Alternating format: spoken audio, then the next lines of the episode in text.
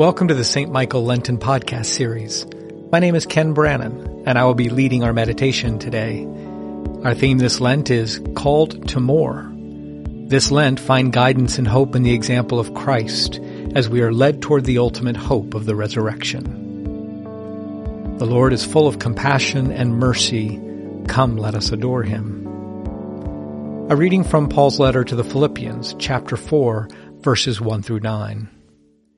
Therefore, my brothers and sisters, whom I love and long for, my joy and crown, stand firm in the Lord in this way, my beloved.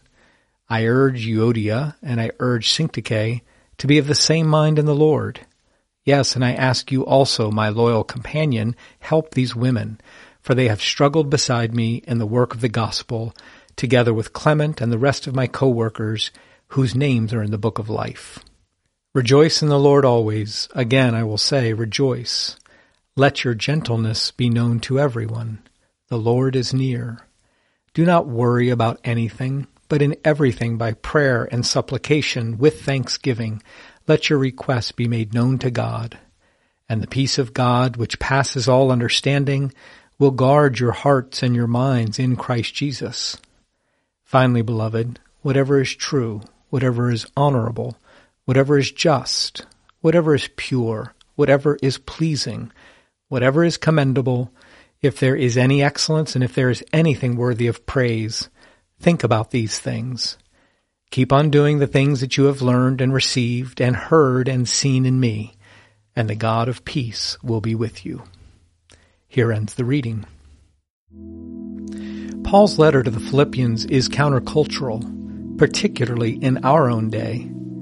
He urges his companions to live in unity with one another. He reminds his congregation to help one another in the work of the gospel. He invites them to practice gentleness in all things and to rejoice in the love of God. He encourages them to ask for what they need, and he expects them to live in a way that reflects the witness of Jesus Christ and the practice of his own life, focusing on those things which are true, honorable, just, pure, pleasing, and commendable. I've always loved this passage. I've always felt that this letter has staying power, encouraging us to think, act, and pray in ways that draw us closer together, strengthen virtue, and deepen trust in God. But I'm disoriented by what I see around me in the world today. I'm confused by the values being propagated by some who carry the name of Christ. Messages like, take care of yourself and your family, the larger community doesn't matter.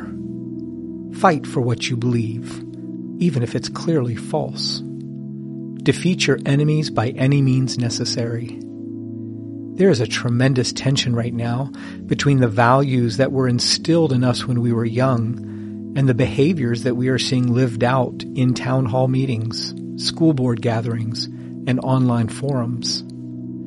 I believe the disconnect between our deepest held values and the ways we are behaving with one another is dangerous. I would go so far as to say that we are at risk of injuring our souls. As Paul says in First Corinthians, if I don't have love, I am nothing. There's an epidemic of mental health problems in our country right now. That is certainly partly due to the pandemic and the ways that we have been separated from one another. But our collective mental health is also affected by how we live out our core values with one another or fail to do so.